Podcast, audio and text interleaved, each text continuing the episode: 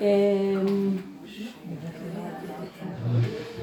הנושא של תפילה לשכינה הוא נושא מאפיין בהרבה פנים. אה, את אה, ראשית החסידות ונושאים שהעלינו. לכן היה לי חשוב אה, לסיים את התמונה השלמה של הדבר. אנחנו ממש בקצרה ניתן לזה עוד איזשהו עוד גם תזכורת ונמשיך בחצי שעה הקרובה בעזרת השם ואחר כך נעבור לנושא חדש. אמ, אמרנו שהנושא של אה, תפילה לשכינה בצורה שבה רב נחמן אה, קולט את זה ואני גיליתי לכם סוד שאני חושבת שזה המסורת המשפחתית, הערוץ המשפחתי של הבעל שם טוב, תודה רבה.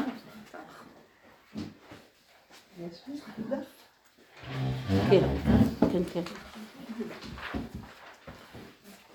אם אני אה, מספרת בצורה ציורית את מה שרב נחמן אומר, אז אה, הצרות שלנו, החסרון שלנו דופקים על הדלת, זה דפיקה על הדלת של השכינה, הייצוג האלוקי בעולם הזה, שאנחנו יכולים לקלוט, זו דפיקה שאומרת תתפללו עליי. ההתחלה של הצרה הזו, עליי, נכון, דיוק נכון, תתפללו עליי כי אתם הרדאר שלי ואתם מרגישים את הצרה שקיימת בעולם. זה לא להפך? היית בשיעור הקודם? לא. כן היא? כן. אז זהו, אז אמרנו שהאחראי המבוגר משתנה, יש פה פנים, פנים חדשות משיעור שעבר, נכון? אמ, אמרנו שיש פה טוויסט שהוא ייחודי בתוך החסידות בהתייחסות לשכינה מאחרי חורבן בית שני. האחראי המבוגר אה, אה, קצת משתנה ובתפיסה הזאת האדם והשכינה נושאים ביחד את צרות העולם והאדם נצרך הוא נבחר להרגיש את הצרה כדי להתפלל על עצמו ועל צרת העולם. אחר כך זה מאוד ריגש אותי, כי באותו, לפני שבועיים דיברתי על חווארה, אתם זוכרות? כן, כן, כן. מאוד ריגש אותי. כן, הנשמה מרגישה דברים שאנחנו... נכון, ואנחנו... כן. בבוקר. וחוויתי את החוויה של השכינה, על, על, על שהשכינה מרגישה שאין לה מקום. לא... את חזרת לפני? כן. חזרת לפני? חזרתי לא משם וממש אחרי. או, לא משם חזרת. כן. בבוקר היה לי התלבטות גדולה, לנסוע, לא לנסוע. לא נסעתי, לצערי. את חושבת שכשנסעת הרגשת ש... הולך לקרות משהו? לא במודע, אני חושבת שהנשמה מרגישה הרבה דברים. את מאוד ריגשת אותנו כשדיברנו, אנחנו ממש הרגשנו שאת... כן.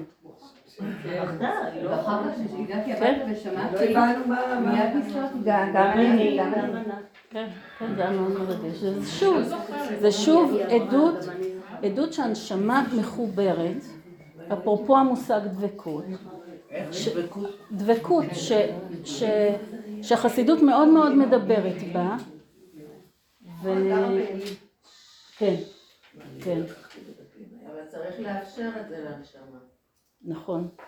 זה לא קורה, צריך להיות... צריך להיות מודע, אני לא יודעת...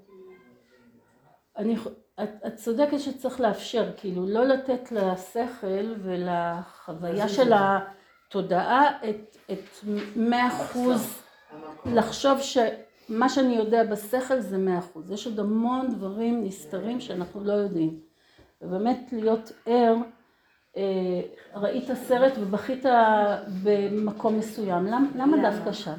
למה דווקא שם? קראת ספר, הוא מאוד עורר אותך, מה? לחדור לשם, להבין מה עורר, כן? וזה מקום שאנחנו יכולים לתקשר עם מקומות פחות שכליים שאנחנו לא תמיד מבינים אותם, לא תמיד מבינים אותם.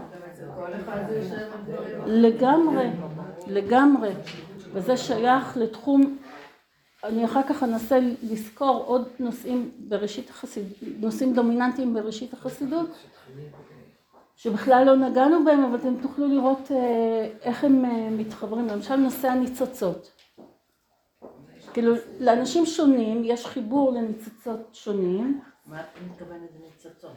אה, רמזים, רמזים, שאלה יפה, שאלה נכונה, אנחנו לא, לא נוכל לעשות הכל על רגל אחת, זה רק הלל הזקן ידע, אה, אבל הכוונה שאנחנו לא קולטים את כל עולמות הרוח, אבל אנחנו יכולים לקלוט אה, הבזקים, בדיוק, הבזקים נגיד, בשמחה. ולכל אחד יש הבזקים במקומות אחרים, זה היה ההקשר, נכון? ששניים יקראו ספר והספר ייגע להם במקומות אחרים. וגם בתוך המשפחה, אני זוכרת את אה, בעלי אה, ואותי הרבה פעמים משוחחים על הילדים, אה, מה ריגש במה שהילד סיפר או מה הכעיס במה שהילד סיפר וזה סיפור אחר כאילו שנינו יכול להיות שהתרגשנו, שנינו יכול להיות שכעסנו, אבל על דברים אחרים. אז הניצוצות שלנו התחברו והגיבו והופעלו מדברים אחרים וזה נורא נורא מעניין, אנחנו חושבים שאנחנו דומים, אנחנו ממש לא דומים. וזה ערנות, הערנות הזאת היא בהחלט ערנות ש... ש...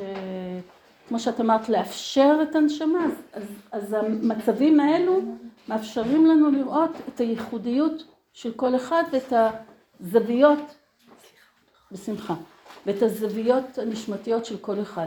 כל אחד ירגיש במקום אחר שהשכינה דופקת לו בדלת ואומרת לו, אתה מרגיש צער, הצער מתחיל ממני, בוא תתפלל עליי, ורב נחמן אומר, גם על עצמך.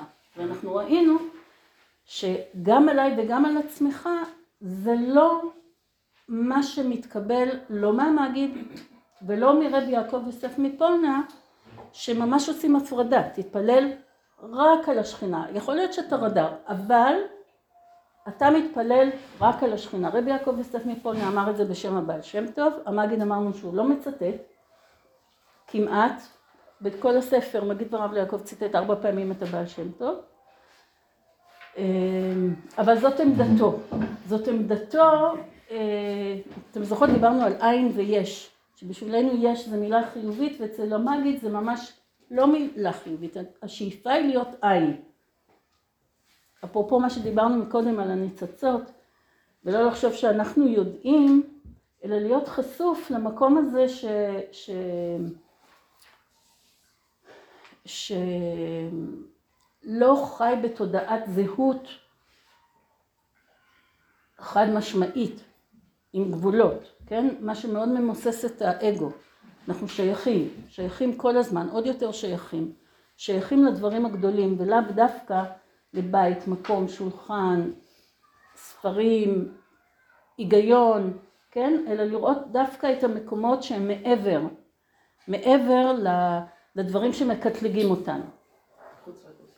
כן, הקטלוג בהקשר הזה של המגיד הוא ממש לא רוחני ולא, ולא מועיל לעבודת השם. אז עד כאן אני, אני, קצת, נכון? אתם נזכרות? כן. יופי. ועכשיו אני רוצה להיכנס ל...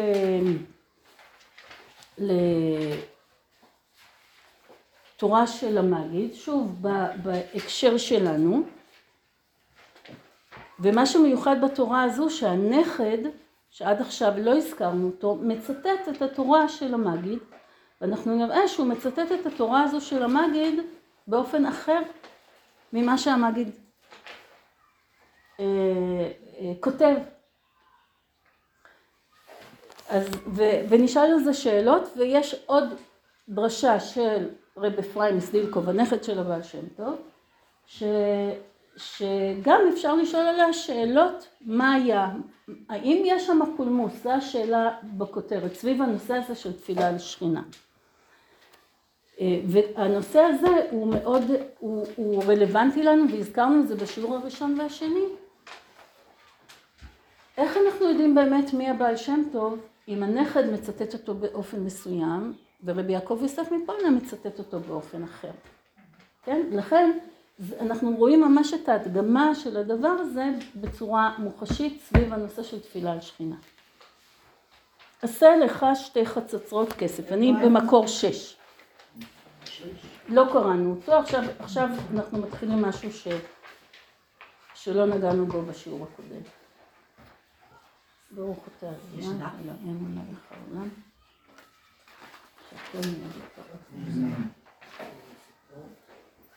איפה ברוריה? תודה רבה.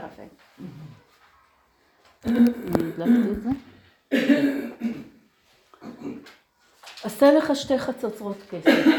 זו דרשה מפורסמת של המגיד. מה זה חצוצרות? שוב אנחנו רואים את הצורת משחק הלשוני החסידי, בלי שום קשר להיגיון, כן? שוב, אנחנו פותחים את המערכת ההגיונית ומה שומעים בחצוצרות? חצי צורות. נכון? לא. לא חשבנו על זה, נכון?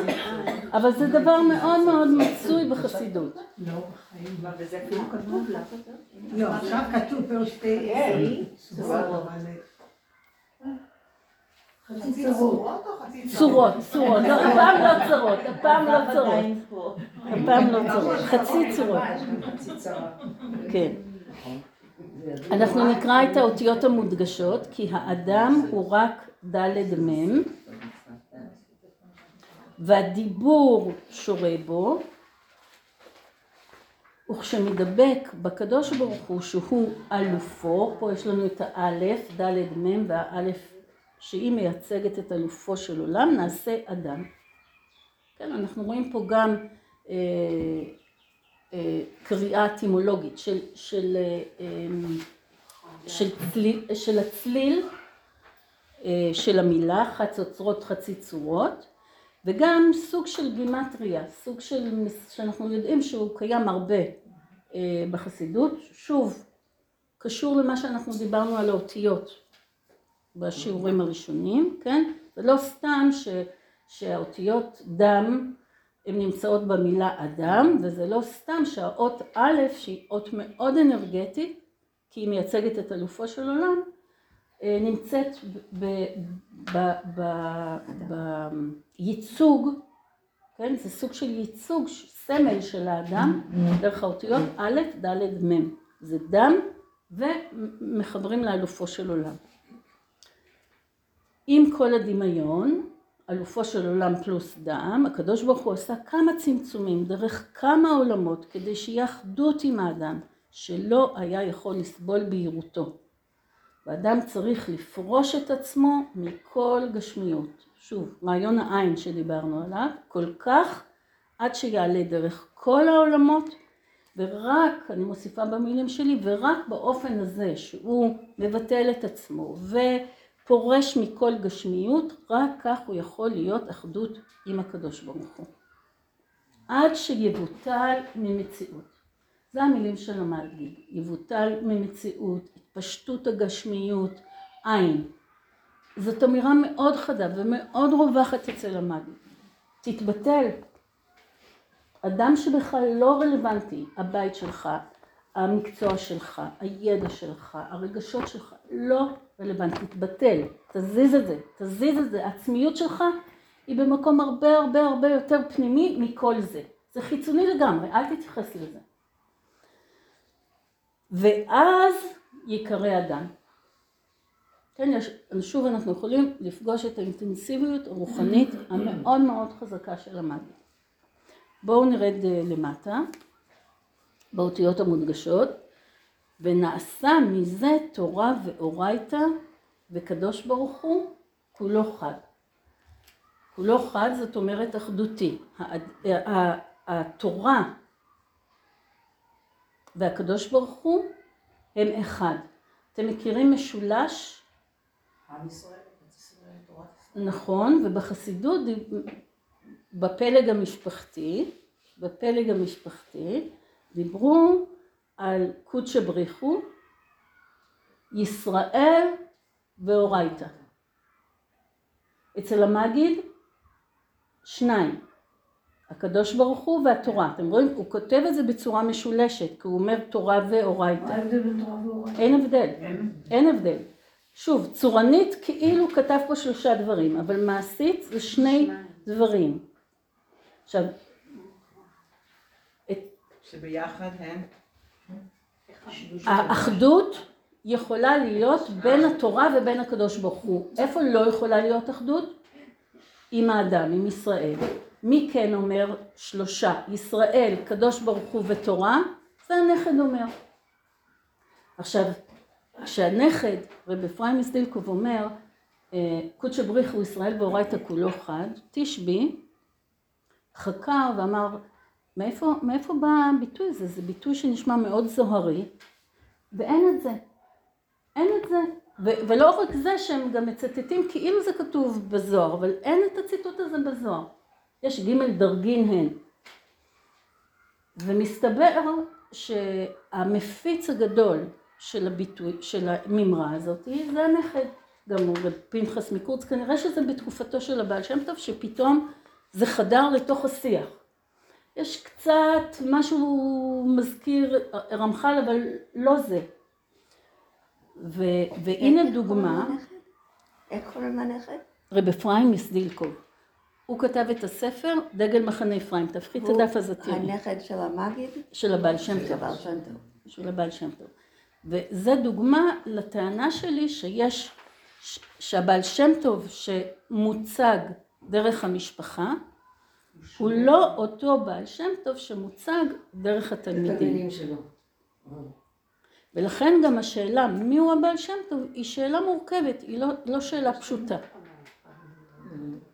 היא גם לא כל כך מסובכת, כי יש דברים שאומרים אותו דבר, אבל במקומות, זה אחד המקומות שממש אה, אה, בולט ההבדל, ובואו נזכור שרבי יעקב יוסף מפולנה והמגיד הגיעו לבעל שם טוב כשהם כבר אה, ראשי קהילות, הרבה שנים של לימוד אה, מאחוריהם.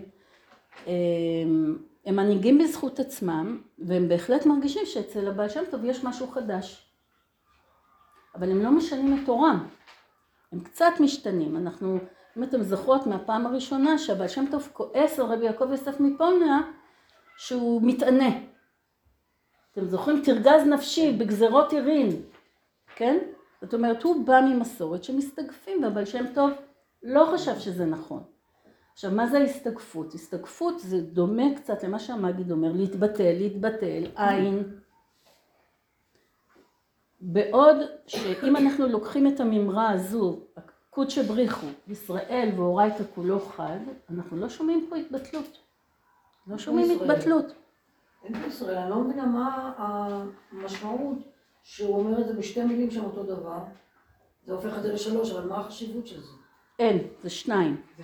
זה כן. הטענה, שהמגיד לא? מכניס את עם. ישראל בתוך השלישייה. הוא אמנם, אנחנו יכולים להתבלבל, עכשיו אנחנו לא יודעים אם זה הפוליגטיקה או לא הפוליגטיקה, אני לא נכנסת לזה. אבל הוא כותב שלושה דברים שהמהות שלהם היא שניים. עם ישראל לא נמצא בתוך השלישייה. אחדות היא רק בין התורה ובין הקדוש ברוך הוא. ולכן, אם אנחנו חוזרים לנושא שלנו, וזה ההקשר, אה, הוא אה, אומר את זה בשמו של הבעל שם טוב, נכון? כן. אין פה אזכור של הבעל שם טוב. אין פה אזכור של הבעל שם טוב, ואמרתי, אבל זה לא מפליא בגלל שהמגיד לא מצטט. לא מצטט. יש דברים שאנחנו יודעים שהוא העביר לתלמידים שלו, כי התלמידים אומרים שזה, דר, שזה אה, רב, אה, רב דוב ממזריץ', או מורי, ויודעים שהכוונה היא אה, למגיד, שאמר בשם הבעל שם טוב. וגם יודעים, יש תורות לא- כמו "לא- לעולם השם דברך ניצב. הבעל שם טוב הרבה פעמים אומר את פירושיו דרך פסוק, ואז אתה רואה שהפסוק הזה נמצא אצל, אצל התלמידים של המגיד, אצל רבי לוי יצחק מברדיצ'ב, אצל נועם אלימלך ועוד. זאת אומרת שיש המשכיות, אפילו שהמגיד לא מצטט בשם הבעל שם טוב. עכשיו, לי יש סברה, אתם לא, חי- זה חריגה קצת מהשיעור, אני אומרת את זה ממש בשתי סוגריים, שה, שההתנגדות, לא, זה לא סברה, זו עובדה היסטורית, שההתנגדות התחילה כשהמגיד נפטר. ההתנגדות לבעל שם טוב. כן. ההתנגדות. וזה אומר שהוא היה איזשהו, אפילו מבחינה אנרגטית, בלם. אולי מבחינה מעשית, הוא היה איזה בלם. המגיד נמצא, בסדר, העסק מבוסת, כן? אבל כשהמגיד נפטר, זה עובדה היסטורית, אז התחילו. החרמות, ו... עכשיו הסבר, אז הסברה שלי היא לקשר בין הדברים, כן? שמבחינה אנרגטית העסק היה מוחזק, היה בלמים בתוך החסידות. המגיד נפטר, אז עכשיו רק קודשא בריחו ישראל והורייתא כולו חד. מי, מי, מי עכשיו יקבל את הכוח? המשפחה, תלמידים, איזה תלמידים, מה, כן? זה יותר מפחיד. המימרה, קודשא בריחו ישראל והורייתא היא יותר מפחידה. יותר מפחידה, יש שם קפיצה בתודעה על מי זה אמר את האדם. זה, המגיד? מי אמר את זה? השלישייה, הנכד. הנכד. אה, בשם הבעל שם טוב. לא באופן ישיר. שזה גם חלק מהכתב חידה שיש פה, איך זה? זה כאילו, אני שחקרתי הרבה את הנכד, לא, לא מרגישה שהחדשן הגדול היה הנכד. הוא בא בשם הסבא. אז ב- ב- בדרשה אחת שהוא מזכיר את הבעל שם טוב לפני ואחרי, אנחנו נראה, נראה את זה גם בעוד דרשה, הוא מזכיר אבל לא באופן ישיר לנושא הזה. האם היה שם פולמוס? האם חששו להגיד את זה בשם הבעל שם טוב? האם הוא הכניס את זה כדי שיתחיל להישמע בעולם בלי שיהיה התנגדות על הבעל שם טוב? הנה דוגמה לשאלות שאפשר לשאול בגלל ניתוח הטקסט. אבל בעצם מה שאת טוענת זה שהמגיד לא חשב שעם ישראל זה חלק מהשלישיות? נכון, חד משמעית. חד משמעית. ביטול הוא הגשמיות, ידע אבל התפשטות. שזה דרך- שזאת שזאת איזושהי חשיבה שכן מייחסים לבעל שם? אמ, הוא הכיר את הנכד? זאת אומרת, הוא הכיר- את כתביו של הנכד? הנכד יותר צעיר, הנכד מצטט את המגיד, כשהנכד מצטט את המגיד, כשאני משווה אה, את האופן הציטוט של המגיד מול אופן הציטוט לרבי יעקב יוסף מפולניה, ברור שהנכד יותר קשור לרבי יעקב יוסף מפולניה, ויש ריחוק מסוים מהמגיד. מעבר לזה שמספרית הוא מצטט את רבי יעקב יוסף מפולניה כחמישים פעמים ואת המגיד לא זוכרת בדיוק אולי שש פעמים, שבע פעמים, והיה משהו קשר בסגנון. רבי יעקב והמגיד? אמ, לפי הספר שבחי הבעל שם טוב כן, פעם אחת, שניהם היו תלמידים של הבעל שם טוב? נכון. שוב, עכשיו אנחנו נשענים על הספר שבחי הבעל שם טוב, שאתם זוכרות ש, ש, שיש שאלה עד כמה אנחנו יכולים להתייחס למה כתוב שכתוב עליו הנכד. במאה אחוז, לא, לא הנכד. נכתב, יצא לאור חמישים שנה אחרי מותו של הבעל שם טוב. אבל הציטוטים הם מהאנשים אמינים, ומה שהראינו בשיעור הראשון והשני, ש, ש, שאפשר לראות אצל הנכד ואצל רבי יעקב יוסף מפולנה דברים דומים למה שכתוב בשבחי הבעל בעל שם טוב, מה שמחזק את האמינות של הספר שבחי הבעל שם טוב. נזכרות? עכשיו אנחנו קצת מתעסקים עם פוליטיקה, כן? כאילו מי אמר מה, מי היה בצד של מי, מי אפשר, מי, נכון? אבל, אבל זה שייך לשאלה מי היה בעל שם טוב. פוליטיקה זה החיים. זאת האמת. שרה זה לזה פוליטיקה, אבל זה החיים. לא, אבל גם עולה השאלה, האם... לא, זאת שאלה, מי, מה, מה בעל שם טוב חשב?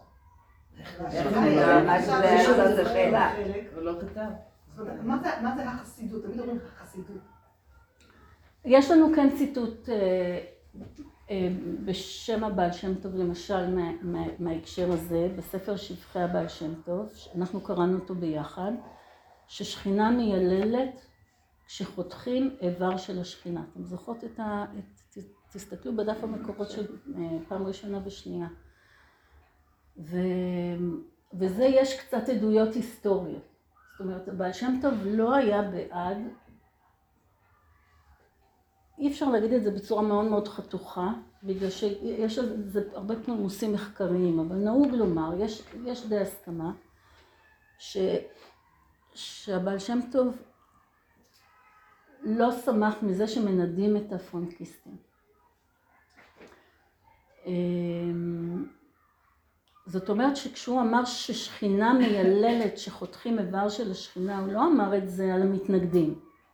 הוא אמר את זה על הפרנקיסטים, לא על אנשים ש, שבכתבים אחרים אמרו שם רשעים ירכב.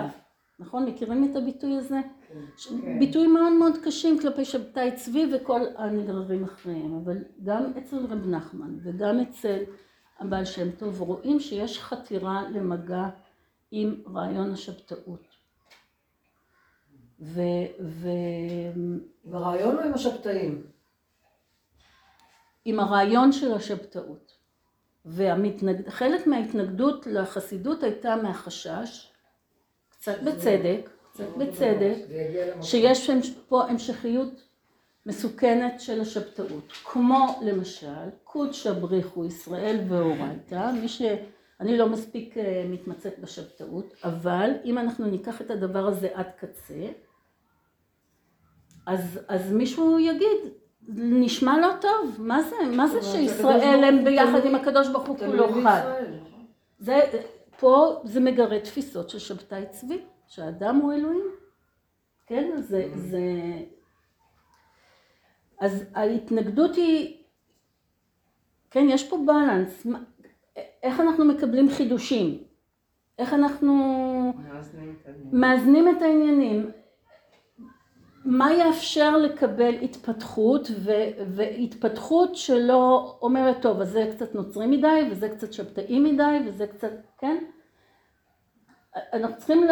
זה אולי גם כתב הגנה לשמרנות האורתודוקסית שיש זהירות, שיש זהירות כל כך גדולה ולא ואנחנו ידעו לאיפה זה יגיע. בדיוק, אנחנו כבר ואנחנו מוגבלים.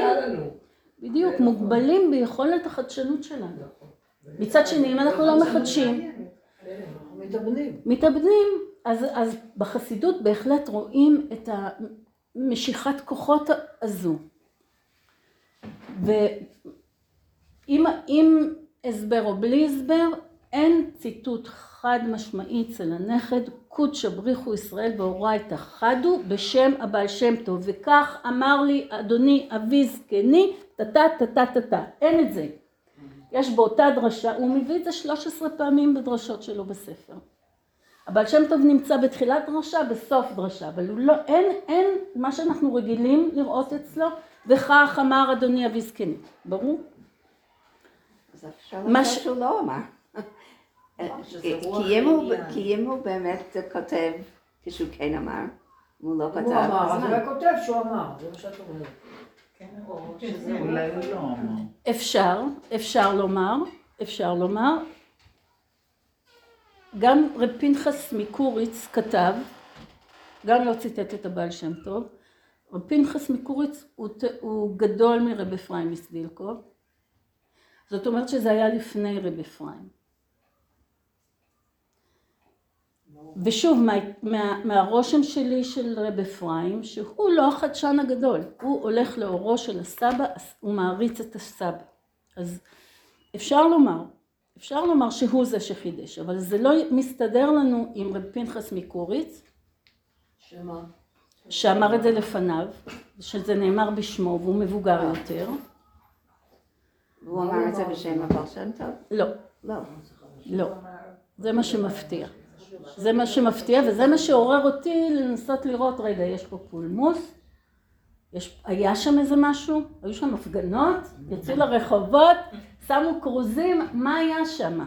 כן, יש פה אי שקט בתוך המקורות, וזה מה שאני רוצה שאתם תראו, ו, והשאלות שלכם הן בהחלט במקום, והן חלק מן העניין. אבל כשמישהו היום אומר, אני לומד חסידות, אז הוא לומד שזה שזה משולש. את האמירה... אם הוא ילמד רק את המגיד, אז לא יהיה לו משולש. אם הוא ילמד דורות מאוחרים יותר, אז הוא ימצא את זה. הוא ימצא את זה אצל הרב מקומרנה, הוא ימצא את זה אה, אצל רבי לוי יצחק מברדיצ'ב, עם שזה? תלמיד, מה עם נחמן מברסלב? בוודאי, הוא משפחה. לא, אבל הוא אצלו זה משולש? כן, ושוב, בואו נחזור לנושא של תפילה לשכינה. תסתכלו על מקור אחד. הרעיון הזה ש, ששכינה דופקת בדלת, תתפלל עליי ותתפלל על עצמך. זה קשור למשולש או קשור קשור. לזוג? משולש. למשולש, חד משמעית. חד משמעית. הקדוש ברוך הוא תלוי. נכון, ותראו אה, שיש התאמה, יש התאמה אצל המגיד לתפילה על השכינה, אתה לא מתפלל על השכינה ביחד עם עצמך, ואותו דבר רבי יעקב יוסף מפונה. אז יש הלימה, וזה לא סתם שפה בדרשה הזו במקור שש, שהוא מביא, אה, שהוא מביא רק אה, מימרה זוגית ולא מימרה משולשת, של שלישייה, אני נזהרת להגיד משולשת, כן, שילוש, כן, אה, שלישייה, כן, שזה שוב, אתם מבינות את הסכנות של האמירה הזו. מה זה השילוש? גם שאדם הופך להיות בדרגה של, אלוקות, אז, אנחנו נכנסים למקום מסוכן. בהחלט, בהחלט, אבל אנחנו יכולים להרגיש את המצוקה שהייתה שם. מצד אחד, היום אנחנו יכולים להבין את זה יותר, בגלל שהאדם התפתח מאוד, אנחנו יודעים את הכוח של התודעה, אנחנו יודעים את הכוח של הדמיון, אולי זה לא היה אז באותה תקופה. היום אנחנו יודעים, בן אדם יוצר מציאות, נכון? זה דברים שאנחנו שמענו, ולאו דווקא מהאגף הדתי. אבל זה דברים שנמצאים בתוך החסידות, לא במילים האלו. בשם הבעל שם טוב, היכן שאדם, גם בשם המגיד, היכן שאדם חושב, שם הוא. זאת אומרת, הנושא של, של, ש, שיש לנו השפעה בתוך המציאות מאוד חזק, מאוד חזק בראשית החסידות. טוב, אז אם אני מסכמת עד עכשיו, אנחנו רואים שיש קשר בין, בין התפיסה של תפילה לשכינה, כמו שרב נחמן מביא אותה, לבין המימרה שיש בה שלישייה, קודש בריחו ישראל ואורייתא כולה חד, והמגיד, וגם רבי יעקב יוסף מפולנה, שטוענים שלא מתפללים על השכינה ביחד עם צורכי הצמיחה, אצלם גם אין את המימרה של השלישייה, קודש בריחו ישראל ואורייתא. אמ, אם אני נשאיר את זה כך, צריך לדייק פה משהו לרבי, לגבי רבי יעקב מיוסף מפולנה, אבל נשאיר את זה כדי לא לסבך, בסדר? בואו בוא נלך עכשיו לדרשה שבע, שבה רבי, יעק- אה, אה, רב אפרים, הנכד, בספר שהוא כתב, ולכן הוא יותר אמין, הוא עצמו כתב, הוא מצטט את הדרשה הזו של המגיד. איך הוא מצטט את הדרשה של המגיד? בואו נראה, אנחנו נקרא את, ה, את האותיות המודגשות. תראו שהוא פותח, רק נראה את השורה הראשונה, שהוא מצטט את ה... את ה... את והראותם בחצוצרות ונזכרתם, אתם רואים? כן. ושמעתי, יש לכם את האותיות המודגשות? ושמעתי בשם הרב המגיד המנוח, מורנו הרב דוב בר, זכרו לברכה, חצוצרות הוא לשון חצי צורות ודברי פי חכם חן. וזהו פירוש. המשתף שם שמיים בצערו. היינו, שמחבר ומייחד צערו בצער השכינה. כביכול. כביכול. הוא מבין שבא לו, הוא מרגיש את זה מחמת שהיא השכינה מגעגעת לבוא לבחינת שמיים, שיהיה בסוד אדם שלם, זכר ונקבה בראם. וכל החסרונות הם באים משם, מהשכינה, בכדי לייחד ולהתפלל על חסרונה, כידוע מכמה מאמרים. ואז, כשמבין זה, הוא מתפלל על צער השכינה כביכול, אז בוודאי ממלאים לו בקשתו וכופלים לו. אם אני קוראת את השלוש שורות הראשונות, ארבע שורות הראשונות, מה אני, מה אני מרגישה? שהוא מצטט את המגיד כמו רב נחמן או כמו המגיד?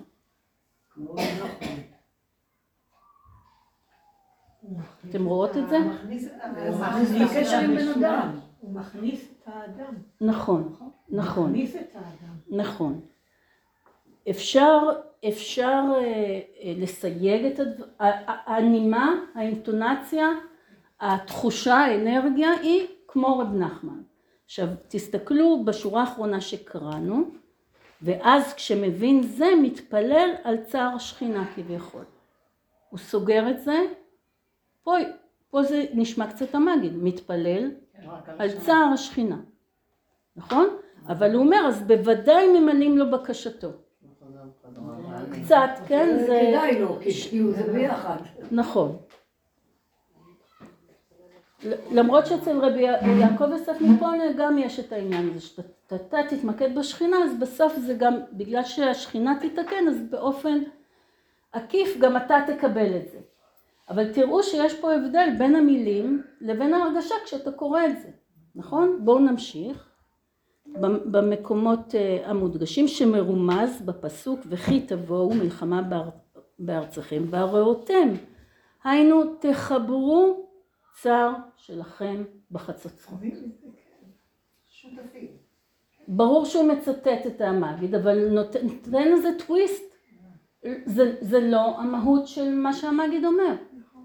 תחברו צר שלכם בחצוצרות, היינו בחצי צורות, היינו צר השכינה.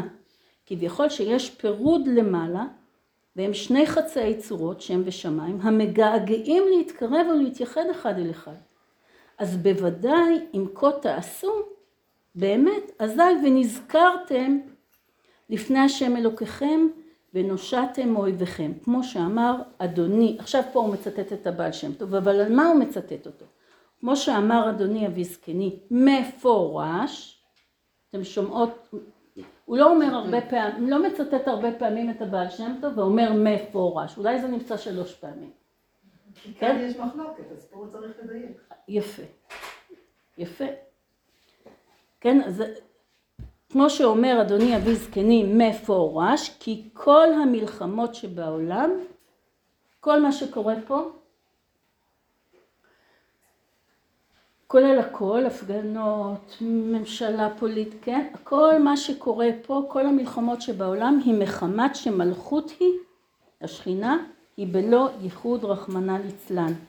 וכשנעשה ייחוד, אם אנחנו נתפלל על השכינה, אם אנחנו ננסה לייחד את השכינה, אזי יתפרדו כל פועלי אבא.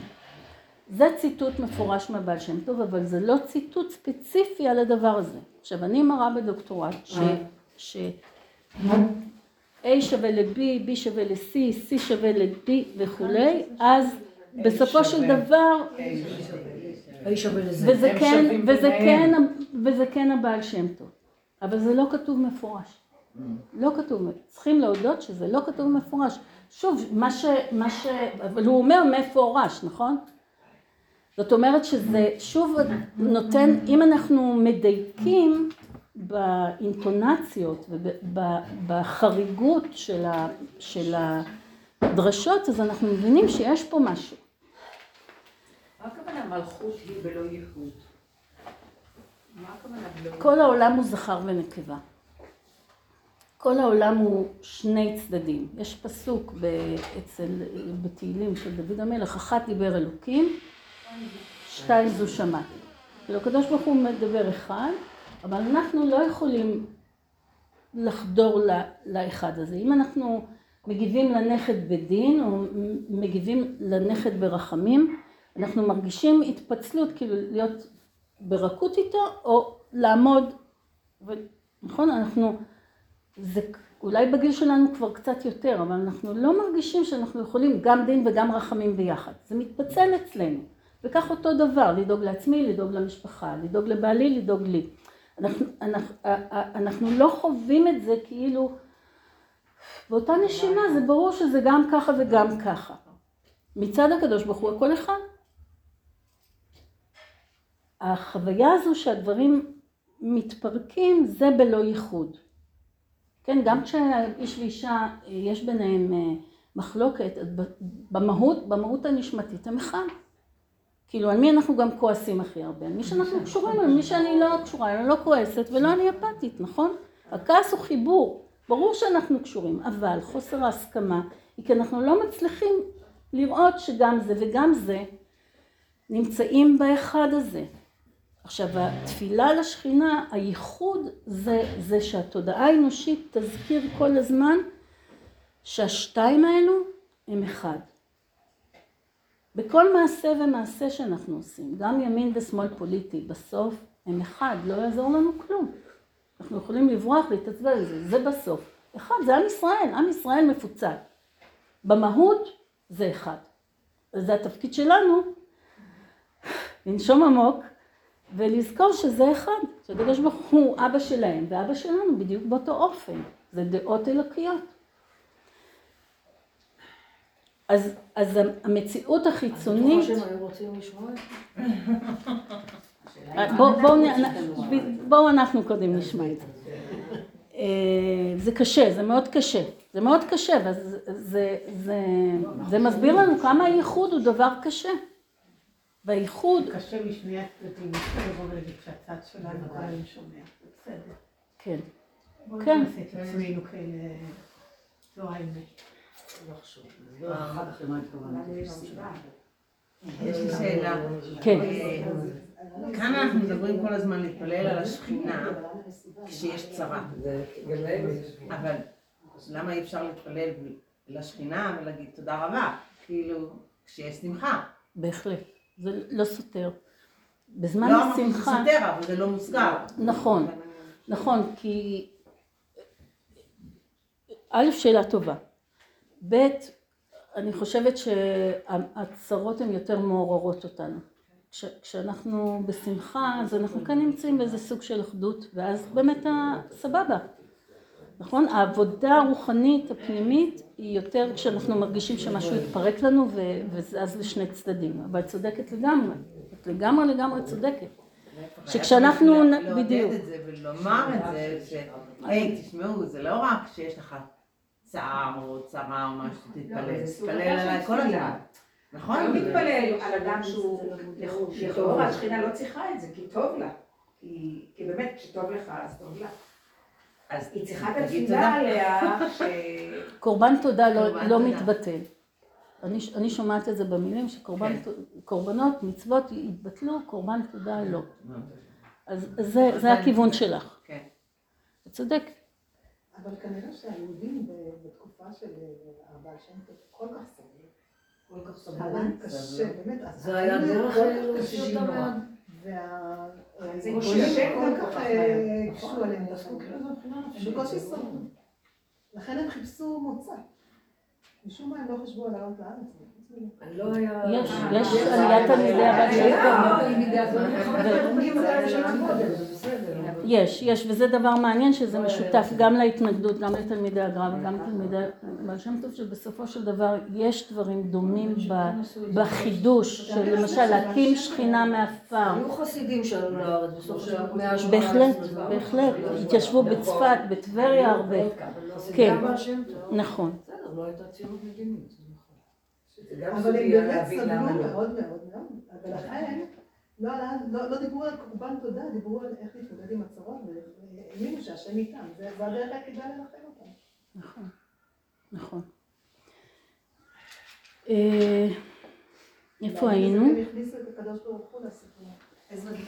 כי זה מנחם, סובל יחד איתי, אז הוא בטח גם... אז בעצם, אותי מה שאת אומרת- זה שאנחנו, את בעצם טוענת שזה כבר מתחיל מהבעל שם טוב, הרעיון המש- של השיבוש, של המשולש. המשולש, כן. הוא בעצם מתחיל מהבעל שם טוב, אז מי שהוציא אותו זה המן. אז פה זה נכנס, את צודקת, זה היה אפשר להבין את זה מדבריי. כדי לסבר את האוזן אפשר להציע כמה הצעות, אנחנו קצת מקדימים את המאוחר אבל נלך עם זה. יכול להיות שהבעל שם טוב יש לו תקופה ראשונה ואחרונה וה- והנכד קלט את התקופה האחרונה. יכול להיות שאנשים שונים ולכן הבעל שם טוב וראינו את זה בשיעורים הראשונים מדבר אחרת לכל אדם אז הוא דיבר איתם ככה כי זה עבודת השם הרמב"ם. שלהם ועם הנכד דיבר אחרת יכול להיות ו- וזה מדגיש את הפלורליזם שהיה בראשית החסידות. אמ, יכול להיות בהקשר הזה שרב אפרים לא שמע ישירות מהמגיד, זה כך הגיע אליו. לא. אז, אז זה בעייתי, כי, כי מקור שש כתוב בספר שלו.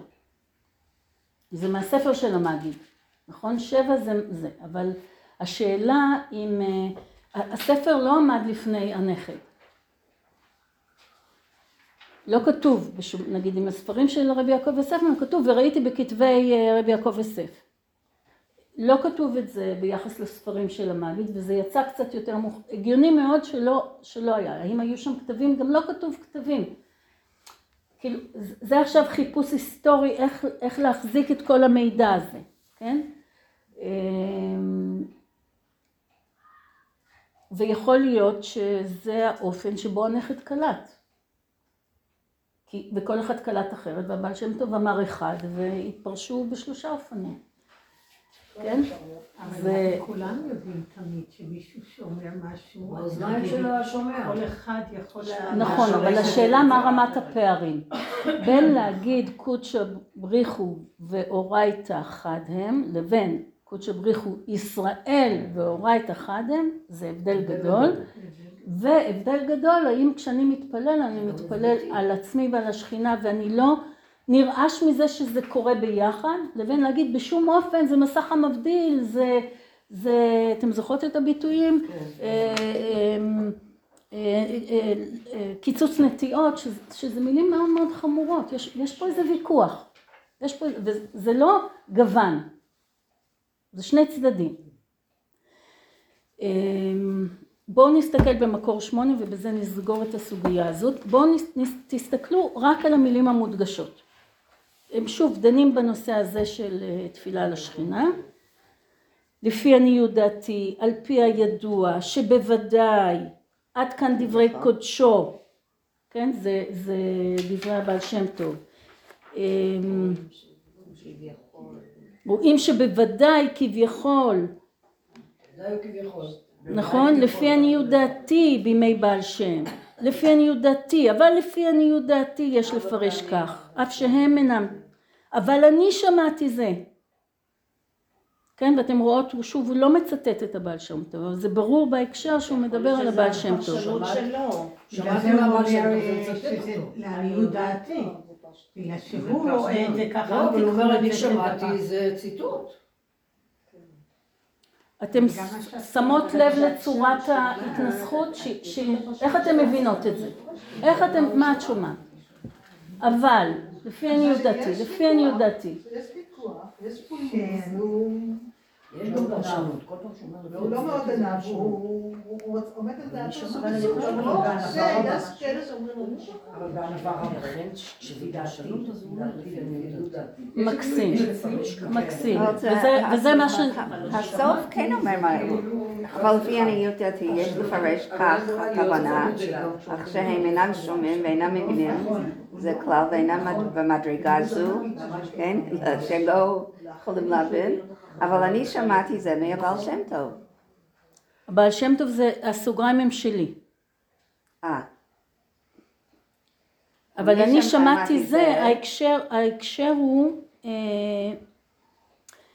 תסתכלו בשורה השנייה? פירוש הפסוק באופן זה על פי הידוע ממה שהעיר לנו, הוא לא כותב הבעל שם טוב, אבל זה ברור שזה הבעל שם טוב, כי הציטוט כי, צדיק, כי צדיקי היינו, שלוח, צדיקים הם, אה, הם שלוחי המלך, אה, זה ציטוט של הבעל שם טוב. אתם רואות שהוא, שהוא נמצא ולא נמצא.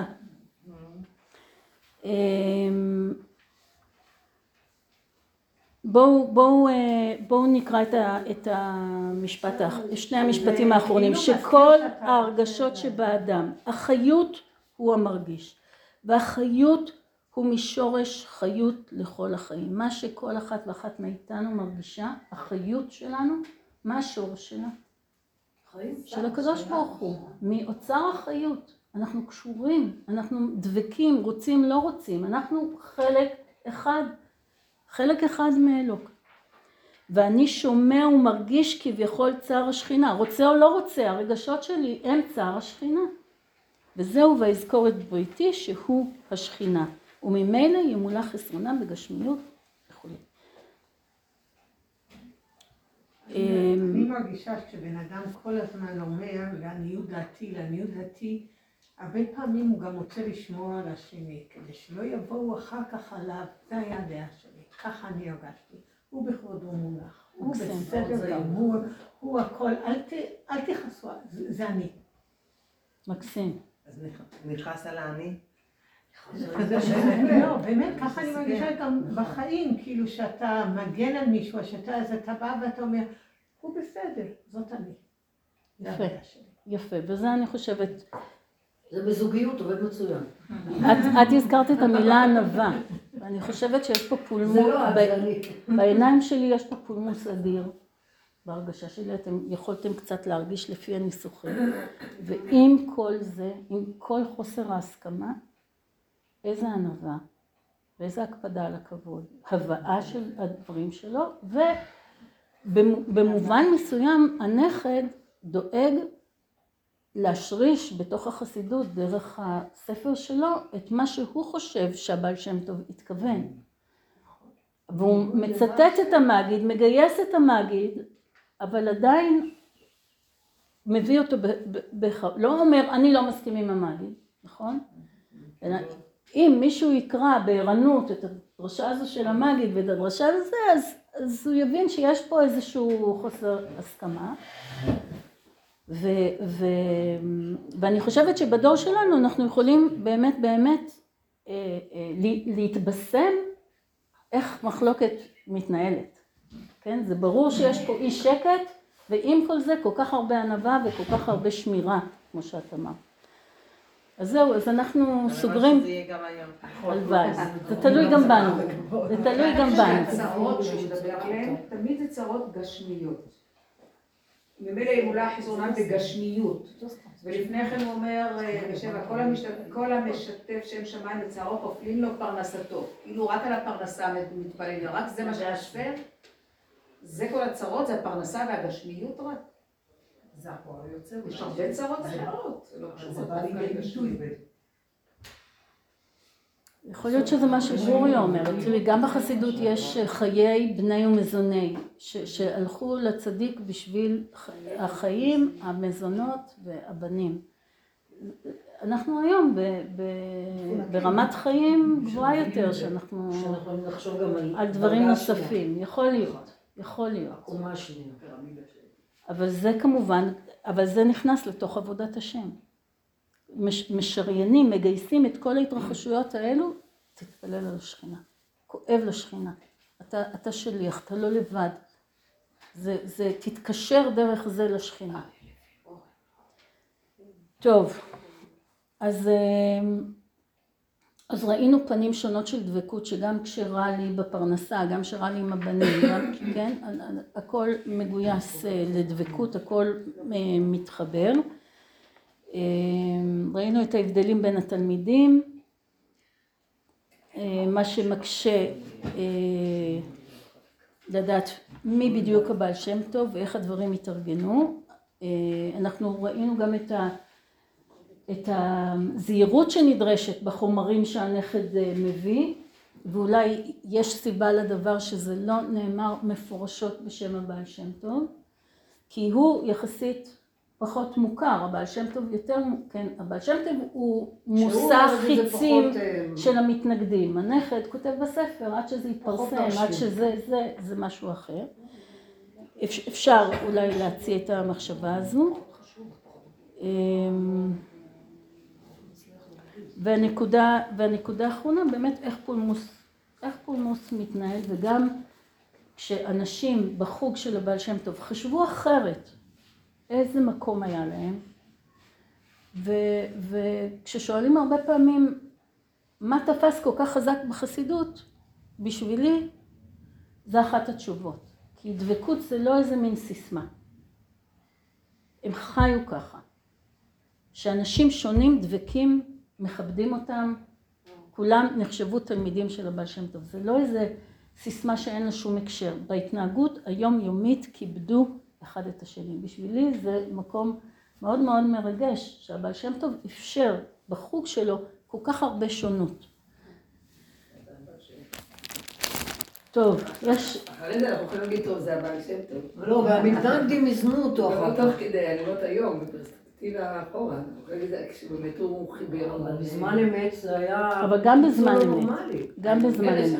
את- מדברת על זמן אמת, היום אנחנו יכולים להגיד, אנחנו יותר מבינים את זה.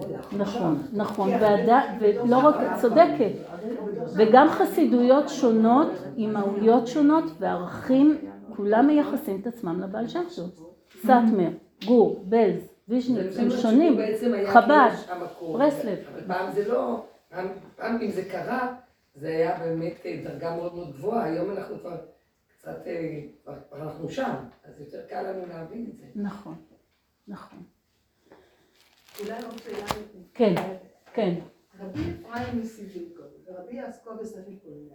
אנחנו שומעים עליהם פעם ראשונה בחודש האחרון, בחודש נכון. האחרון. זאת אומרת, הם לא היו מפורסמים, לא היו ידועים, לא היה להם איזו קהילה גדולה, אין איזה חסידות על שמם. לעומת זה, המגיד מוכר, ויש עוד תלמידים שלו, נכון? אני לא זוכרת את השמות שלהם. זאת אומרת שהם כתבו, והם חשובים, ולכן היה, מה לעסוק בדוקטורט, אבל הם לא כל כך ידועים ומפורסמים, ולא כל כך זכו לתהילת עולם. אני מסכימה איתך, אני מסכימה איתך. מסכימה איתך שזו לא, שאלה לא היסטורית. שאלה היסטורית חשובה, שאין עליה מענה. בעצם אף ילד צאצא של הבעל שם טוב לא זכה לתהילת עולם. רב נחמן. רב נחמן. זה הדין שלו. מי היה אבא של רב נחמן? האמא? לא- לא אפרים. אה, פייגה היא אחות של רב אפרים מסטילקו. נכון. אה, נכון. הוא היה דוד שלו. כן, אז הייחוס בא מהאמא. כן. כן, וגם גם ייחוס בה מהאבא. הוא אה, נכד של רב נחמן מאורדנקה שהיה גם תלמיד חבר של הבעל שם טוב. ורב נחמן מאוד אה, העריך את הסבא השני גם. הוא, הוא בין האנשים ש, שעלו לארץ ישראל, רב נחמן מאורדנקה. כשרב נחמן עלה לארץ הוא פקד את קברו גם. כן, רב נחמן הוא הנציג החזק של המשפחה. ואנחנו, ו- ואתם, בין, בין החסידויות שאנחנו הרהבנו ב... כן, בצפת לדעתי. אמ, רב נחמן מאורדנקה, קרוי, אחות של יעקב יוסף או של אפרים? עוד פעם? לא, לא, לא, של אה, רב, אפרים מסדילקוב. פייגה היא אחות של רב אפרים מסדילקוב. מעניין שזה לא לא- לא מוכר ולא ידוע. טוב, תעשי דוקטורט, את תדעי. פחות- ידוע. אני... זה לא הגיע רק לאף, את אדל. זה לא ירד לאף, הדל כולם כי זה הבת. זה נשאר ב... הבת והאישה. ורק רק. רק בת אחת לא. ש? הייתה רק בת אחת? ששרדה? לבעל שם טוב היה את עדל וצבי, צבי פחות המשיך כנראה את דרכו של הבעל שם טוב. אה, היה לא יודעים עליו הרבה, והוא לא קבור? ליד אה, האבא. גם, עדל של לא? גם עדל לא. אבל אז אבל מש- הנכדים האלה הם מאיזה? אפרים הוא מהדל? מהדל? מצבי או מהדל? מעדל, ברור. ברור. ואיפה הייתה אשתו? של? של הבעל שם טוב. אה. מה זאת אומרת, איפה היא אה, הייתה? גבורה. לא מוזכר בכלל. דיברתי. הבעל שם טוב היא מוזכרת. אה. אה. אני לא יודעת איפה היא קבורה, אני מניחה שבמזיבוש, אבל אני לא יודעת. באמת, באמת, בציון קבור, קבורים רק גברים, לא, לא מבנות המשפחה. עדל לדעתי קבורה שמה, לא, לבושתי לא, לא מה היה מיוחד. לעדל שדווקא אותה זוכרים ולא את אמא שלה? תלוי מי היה אחר כך הנכדים שהיו פעילים. היא הייתה מאוד קשורה לאבא. שוב, זה משבחי הבעל שם טוב. זה משבחי הבעל שם טוב רואים את זה. ומי שמאוד מאוד אה, הדגישה את זה באמת בספר זה יוכי אה, ברנדס בספר אה, שלה. ובזה אני חושבת שהיא אה, ביטאה משהו נכון. למרות שאין עדות שהיא נסעה עם הבעל שם טוב לארץ ישראל והכניסה את זה לספר. כאילו זה לא ספר היסטורי. אבל זה השם צריך נכנסה לדעת. לארץ ישראל? סליחה על הבורות. כן, ולא הצליח. לא הגיע. הגיע? אה, לא הגיע. לא לא הצליח. נתקע באמצע הדרך. היא נסעה איתו? לדעתי לא כתוב לא, זהו, אני לא שבחי. זוכרת. לא כתוב. אה, רבי אלימלך מליז'נסק. תלמיד. הוא תלמיד של המגיד. של המאגי. כן. אנחנו, בצד של בעלים, מיוחסים. נו, אז את מיוחסת. שהוא חשוב. כן. הוא את לא? מה? שלא יהיה שלא יהיה והברכה שלו זה כמה. אלה מלך בלי ש"ס. זה, בלי בלי נחת מהילדים, בלי כלום. וואי. לא יריבו על ו- לא יריבו על הירושה. ברור. יש לכם פה? יש לכם פה עוד 20 דקות? בטח. טוב, זה דפים שאספתי מהבית אה, משיעורים קודמים, אז זה לא דפים של מת"ק, תסלחו לי. כן, כן, יש עוד. פה אנחנו נכנסים לחלק השני של בעל שם טוב. זה דרשה מיוחסת באופן ישיר לבעל שם טוב. אני לא כתבתי. נשאר עוד משהו? אני לא... בוודאי. מישהו עוד? תודה.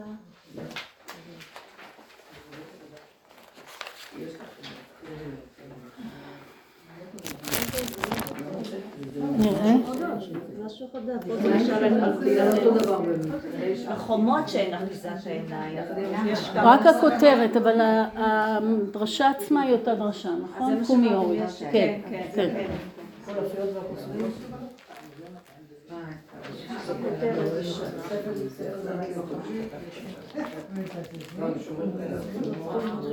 זה קומי אורי? כן, המקור, המקורות אותו דבר, הכותרת שונה.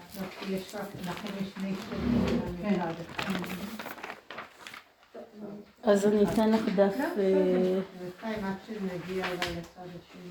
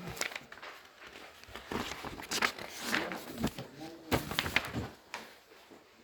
זהו. אוקיי, בסדר טוב. אני רואה איך קשה לנו להיכנס למשהו חדש, וזה משמח אותי שאנחנו נחוש את העוררות שיש בנושא הקודם. כאילו זה הפרשנות שאני מפרשת.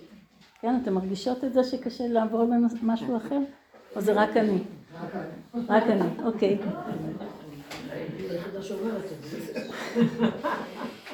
אמ,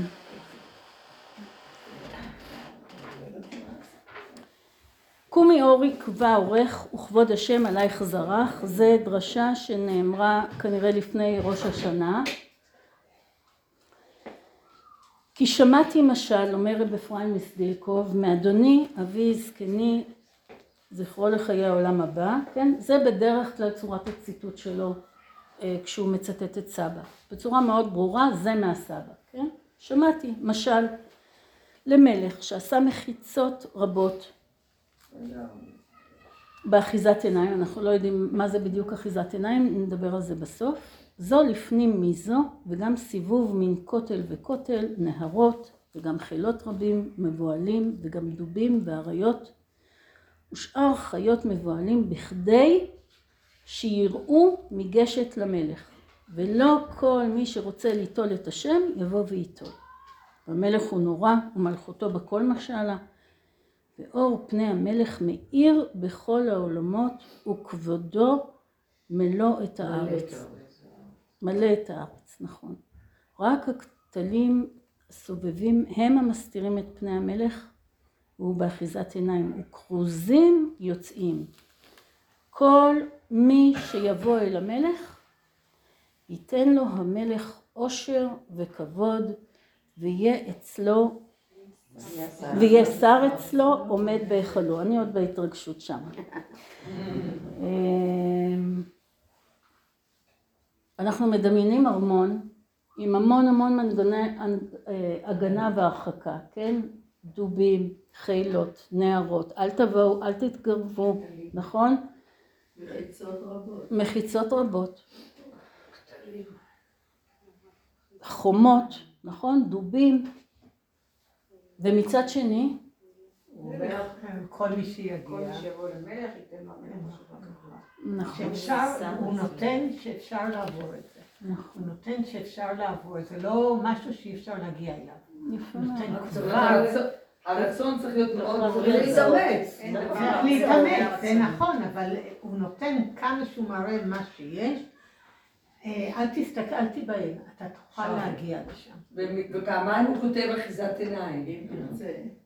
אז זה רק זה אחיזת לא עיניים, זה אלא זה לא על הרבה אמת. הפנימיות שלך, באמת, כן. באמת, אין מחיצות. אתה יכול תלוי לעשות. שזה אמיתי. הנה אנחנו רואים שוב, אחד דיבר אלוקים, שתיים זו שמעתי. אחד דיבר אלוקים, שתיים זו שמעתי. אנחנו שומעים, תראו ממני, תפחדו ממני, אי אפשר להגיע אליי. אני מפחיד, צריך מאוד להתאמץ בשביל להגיע זה כמעט בלתי אפשרי להגיע אליי. יש דובים, יש חיילים, יש, נכון? ומצד שני, בואו, אתם מוזמנים. תארו לעצמכם שאתם הולכים לאיזה בית, מלא כלבים נובחים וזה, והבעל בית אומר, היי, בואו, בואו, והוא לא חושב שהוא יקשור את הכלבים, נכון? כאילו, איזה סוג הזמנה זה? אבל פה הוא מזהיר, הוא אומר, תדעו, שלא עושים כלום, רק בואו. זה אחיזת עיניים. זה באמת, זה באמת לא, זה אצלך כל הדברים. אחיזת עיניים אצלי, ה- זה- אצל ה- מי זה שמחזיר כל ה- המחיצות האלה זה אצלך. אצלך. אצלי אין את זה. זה בראש. בכל אופן אנחנו שומעים פה אה, מסר כפול, נכון? זה כדי לעורר, כדי שאתה תוכל אה, לחשוב לפני שאתה מגיע, מה אתה צריך לעשות. נכון. ואני מזמינה כל אחת לשאול בתוך עולמה שלה, איפה היא באמת מרגישה מסר כפול? שהקדוש ברוך הוא, ואתם הדבקים בהשם אלוקיכם חיים כולכם היום. יש כאלה שלא יכולים. לא כולם, אני מעידה. אז למשל, מה שקורה לנו היום, זה קצת סוג של מסר כפול, יש המון דובים, המון איזה, המון מחיצות, המון המון המון. ואנחנו ואתה שואלים, רק רגע, מבקש אז לדעת כמה, איפה, איפה אני צריך להיכנס, ו... ואמונה ענקית שהכל מת השם, ומשהו טוב יקרה בסוף. אנחנו מאוד מאוד רוצים להיכנס למלך, אנחנו מאוד רוצים להיכנס לארמון, ואנחנו נתקעים, אנחנו נתקעים, אנחנו נבהלים, נכון? אנחנו מרגישים חומות, אנחנו מרגישים המון חומות ואנחנו גם לא יודעים בדיוק את הנתיב איך להגיע למלך. וזה, ותראו שוב איך הבעל שם טוב מספר בצורה כל כך פשוטה, כל כך עממית, חוויה אמונית מאוד מאוד עמוקה, אפילו יומיומית יכולה להיות. ריבונו של עולם, אני קרובה אליך או רחוקה אליך? אני איתך, אתה איתי, אנחנו ביחד, אנחנו לא ביחד. אני מרגישה דובים, אני מרגישה נערות שלא מאפשרים לי להגיע אליך. את המשל, כן. זה. תחשבי שבאותה תקופה יש הרבה, דובים וחיות. גם דובים וחיות וגם, אה, וגם אה, אחוזות, ו- ו- במזיבוש עצמה, במזיבוש עצמה יש, יש, את הדבר, יש אה, אחוזה, יש ארמון כזה עם חומה גבוהה. כל מקום היה איזה מלך. כן, זה, זה, זה התנהגות אה, שייכת לתקופה. שלהם, כן. רגע, זה- זה של הבעל שם טוב או של הנכד? מי הוא כתב? הנכד כותב ששמע מהבעל שם טוב. מספר שהוא שמע את זה מהבעל שם טוב, מההתחלה במשפט ה... כי שמעתי משל. שמעתי משל. מה השנים הלועזיות בתקופה הזאת? אה, הבעל שם טוב נפטר ב-1760. אז הוא שמע את זה לפני כן, וכתב את זה כנראה אחרי כן.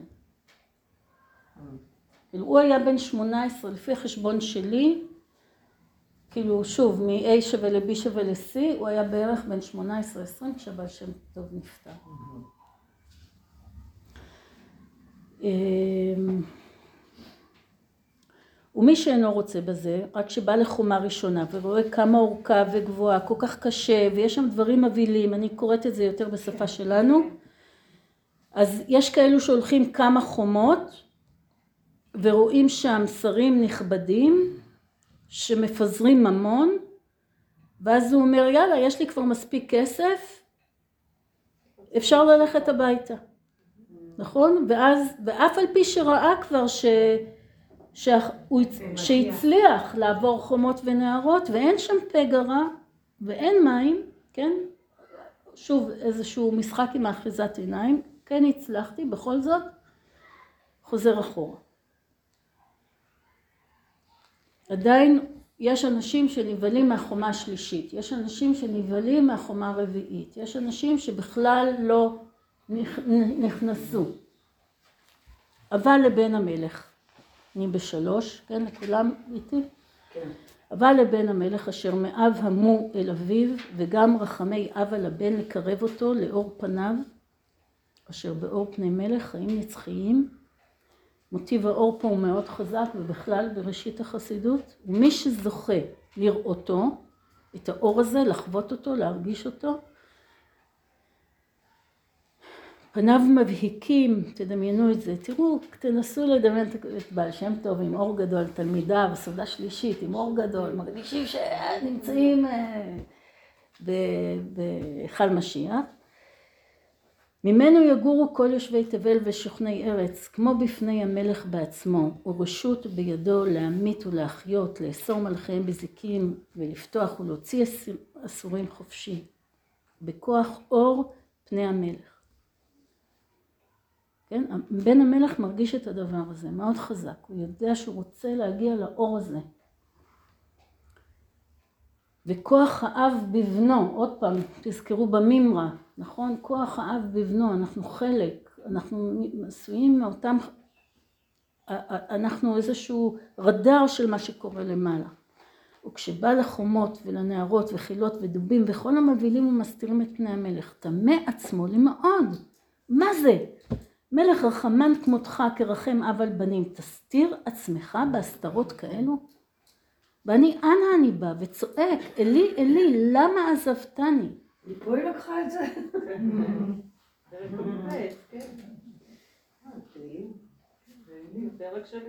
של אסתר המלכה, כן. ובכוח לבבו הבוער והנשבר לבוא אל אבי, מוסר עצמו ודוחק עצמו בכוח לדלג על החומות ונערות. הוא מפזר כל הונו לחלות הסובבים. ובראות אביו געגועיו ומסירות נפשו ושבתו, ושבתו עלתה באוזני אביו המלך והסיר אחיזות העיניים. נכון. אז גם היא חשבה שיש המון המון חומות, המון המון מחשבות, ולא נקראתי לבוא אל המלך, אה, נכון? כן. זה סוג של חומה, הנה זו דוגמה לאחיזת עיניים, התודעות שלנו. אומרים שגם כשאחד הפירושים, שהיא משווה את אחשוורוש לאריה, לחיות רעות, שזה מה שחוסם אותה. עכשיו, יש לנו מחשבות שהקדוש ברוך הוא באמת לא רוצה אותנו, שהוא מעניש אותנו, שמגיע לנו עונש. נכון? שאנחנו לא ראויים מספיק. יש לנו כל מיני תודעות, כל מיני תודעות, ש, ש, שמחלישות לנו להתחקות אחרי בן המלך ולהגיד, ריבונו של עולם, זה לא יכול להיות שאתה מרחיק אותי. זה לא יכול להיות שאתה לא תיתן לי להגיע לארמון. זה לא יכול להיות שאתה לא תיתן לי להתקרב אליך ולהתבשם מאורך. וכל אחת, שוב, ניצוצות, מנגנון אחר, כל אחת מוזמנת לחשוב מה, מה אחיזת עיניים שיש לנו בפנים. שזה לא, שיש לנו איזושהי מחשבה שלא נגיע למלך, שאנחנו לא באמת בנות בית. שלא מגיע לנו, שפספסנו, שאנחנו לא מתאמצות מספיק. איזה עוד מחשבות אחיזות עיניים? עצלות, שמא אני, כן? אני עצלנית אז זה ככה. או אני כבר זקנה, אין לי כוח כבר לעבודה רוחנית. אני שומעת את המחסום הזה לפעמים. די, אני כבר זקנה, אין לי כוח כל כך לעבודה רוחנית. אז יש לך הרבה זמן. דווקא אז יש לך הרבה זמן. נכון. מה הראש? הראש והגוף כבר. מה צריך לעשות בגוף? מה זה... אבל השאלה זה אם זה רק לנו... להאמין קודם. קודם הפנימיות. לא שומעת. ש? זה מה שאני אומרת, לא. השאלה אם באמת הכל תלוי בנו, אין לנו כוח, אין לנו זמן, אני כבר לא, אני עצלנית, אני, אני, אני עדיין. לפי המשל, לפי המשל, אני מבינה שהכל אחיזת עיניים שלנו.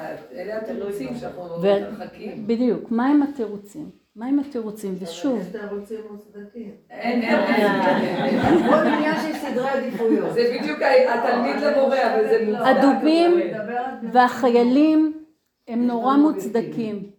הם נורא מוצדקים. יש דרכים אחרות, אתה צריך למצוא את הדרך הנכונה. לא, אני חושבת על, מי שנופל עליו אסון מאוד מאוד מאוד מאוד מאוד מאוד כבד. אוקיי? לא נדבר עכשיו על דוגמאות. אי אפשר להגיד זה תירוצים. וזה גורם לו להתרחקות.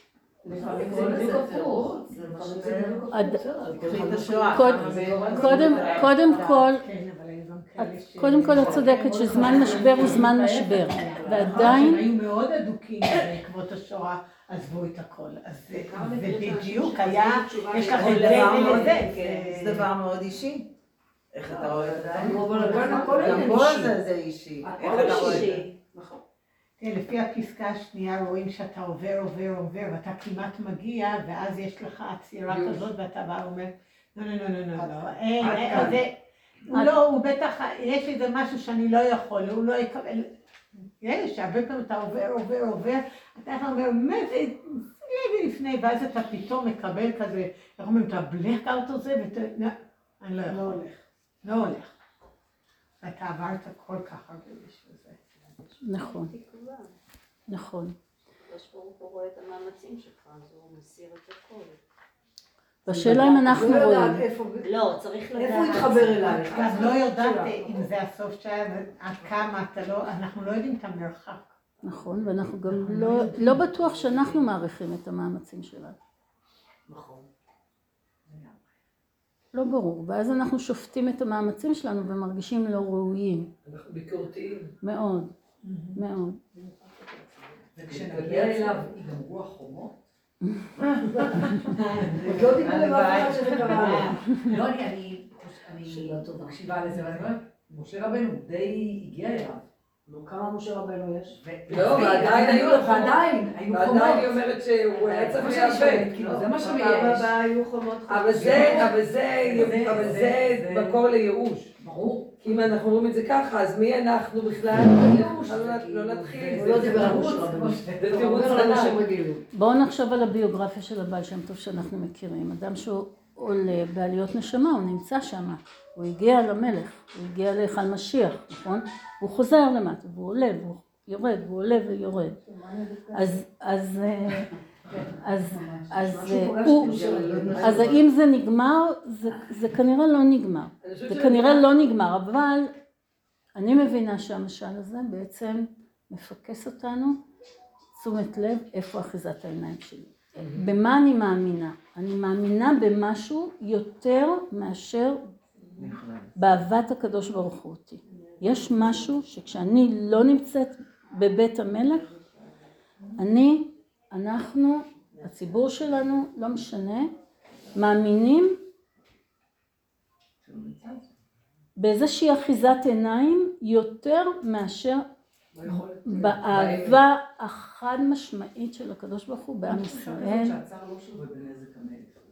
שמה? תחושה של הצער לא שווה בנזק המלך. אוקיי, אוקיי. כמה מאמץ להשקיע בשבילי שווה, ואז באמת.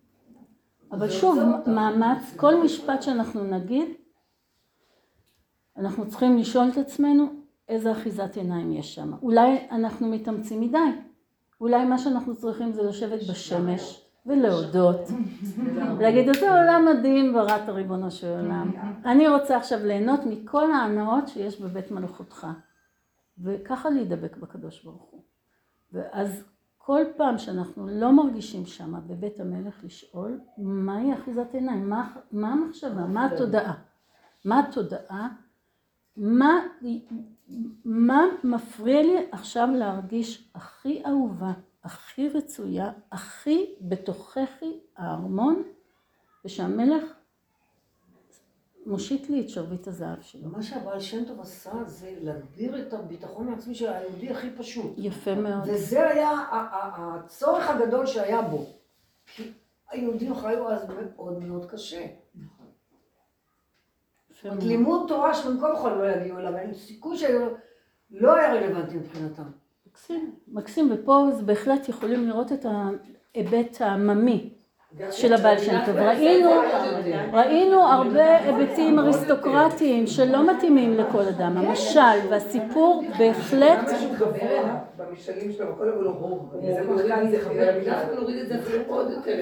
נכון. נתן לנו, לא שהוא הוריד, אלא להבין את זה יותר. נכון, ואני אצרף פה לסיום עוד משל של הבעל שם טוב, מצוטט ישירות מהבעל שם טוב אצל הנכד. כשיש לנו תינוק, נכד, שמתחיל בצעדים הראשונים, אז קודם כל, אני באופן אישי, כשאני רואה את, את השלב הזה, פשוט עומדת ומשתאה כמה הם יכולים ליפול וכמה הם אופטימיים וממשיכים וממשיכים ללכת עד שהם יודעים. זה פשוט, זה הטבע האנושי. זה הטבע האנושי שאנחנו שיבשנו אותו איכשהו. ואז, ואז השלב הראשון הוא שאנחנו נותנים יד, נכון? ויש איזשהו שלב שבו אנחנו לא נותנים יד ואנחנו עושים בואי אליי, בואי אליי, נכון? מהו השלב הזה שאנחנו קצת מתרחקים, כן? הבעל שם טוב אומר, מערכת יחסים עם הקדוש ברוך הוא זה השלב שבו הקדוש ברוך הוא עוזב אותנו וקורא לנו. אז. אנחנו חווים, הילד יכול להרגיש דאגה, או אנחנו בכל אופן מרגישים, עזבו אותנו. אבל באמת, באמת, שאנחנו סומכים. הקדוש ברוך הוא סומך עלינו והוא רוצה, ובדיוק, את סומכת, את לא תעזבי את הידיים, כשאת לא סומכת שמסוכן לעשות את זה, אבל כשאת יודעת שהנכד כאילו יכול, התינוק את. נותנת לו כזה ביטחון. עצמי, אני פה לא זזתי, אני מחכה. אני סומכת עליך, אבל אני גם סומכת עליך. אני פה בשבילך, גם אם תיפול אני פה, אני ארים אותך. מקסים. זה יותר. פה אנחנו צריכים לשאול שאלות, שאלות עמוקות בתוך עצמנו, מהם האחיזות עיניים, ואיזה מחשבות יש לנו כשהקדוש ברוך הוא עוזב לנו את הידיים, ונותן לנו צרות, קשות, כן? קשות, כל אחד יודע מחייו, על, על מקומות של, של דברים נשברו והתנפצו ושיש קושי. בחוויה היא שהקדוש ברוך הוא עזב אותי, אבל לזכור תמיד שהוא עומד שם ומחכה לך. שהוא מחכה לך. שהוא מחכה. והוא רוצה, ואנחנו אהובים ורצויים, והוא קורא לנו, והוא קורא לנו לבוא למלכות. נסיים ב- במילים היפות של הבן, אה, זה בחמש? כן, בסוף ארבע, בסוף ארבע, וירא, השורה השלישית, וירא ויפול על פניו הבן לפני המלך, ואומר, אהה אדוני המלך אבי ומלכי, מה זאת? ומה זה אשר הסתרת פניך ממני? הסתרת פניך הייתי נבהל. ואז המלך מושיט, כן, נכון. בתפיס, בתפיסה, בת, אני, אני מבינה שקומי אורי, הפסוק הפותח הוא, הוא של, ה, של ההפטרה בשבת שובה, כן? שההבנה שתקיעת שופר באה לעזור לנו להזיז את אחיזות העיניים, להבין, לנענע בעצם את עצמנו שזאת הסיטואציה, שהקדוש ברוך הוא עזב והוא בעצם אומר לנו בואו ולבחון את המקומות של אחיזת, למה אני לא מאמינה שבאמת הקדוש ברוך הוא אוהב אותי? למה אני לא מאמינה שבאמת הוא שמח בי? שהוא מאושר ממה שאני עושה בעולם הזה? מה המחשבה, איזה מחשבה עומדת לנו ש, ש, ש, שהיא מחיצה והיא אחיזת עיניים מול לחיות בגאון בעולם הזה ולהגיד וואלה אני בן של הקדוש ברוך הוא והוא אוהב אותי והוא שמח בי והוא מזמין אותי. זה עוד זווית של דבקות.